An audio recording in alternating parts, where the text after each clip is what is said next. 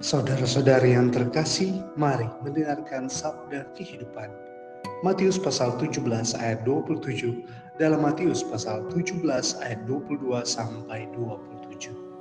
Tetapi supaya jangan kita menjadi batu sandungan bagi mereka, pergilah memancing ke danau, dan ikan pertama yang kau pancing, tangkaplah dan bukalah mulutnya, maka engkau akan menemukan mata uang empat dirham di dalamnya.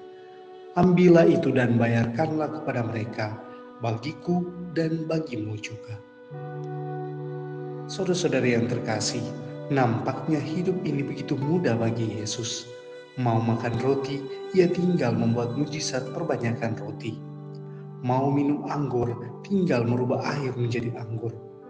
Mau menyeberang danau, tidak perlu naik perahu, cukup berjalan di atas air. Perlu uang untuk membayar pajak bait Allah, Yesus tinggal menyuruh Petrus memancing untuk menemukan mata uang empat dirham dalam mulut ikan. Kelihatannya sangat menyenangkan menjadi seperti Yesus. Semuanya beres. Kalau begitu, tentulah menjadi pertanyaan besar, mengapa Yesus tidak menghindari salib untuk menyelamatkan manusia? Mengapa mengambil jalan yang sangat berat bila bisa dengan cara yang sangat ringan dan mudah? Yesus memilih jalan salib secara bebas dan sadar, serta dengan penuh kerelaan hati karena cintanya yang begitu besar kepada manusia. Cinta tanpa pengorbanan bukanlah cinta sejati.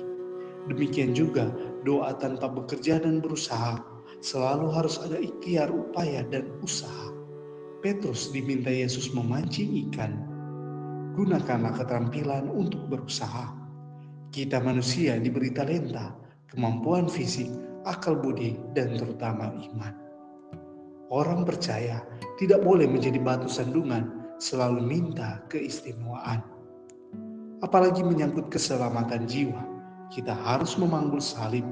Seperti nasihat Paulus, kerjakanlah keselamatanmu. Selamat bekerja, semangat Senin. Pastor Revitano, P R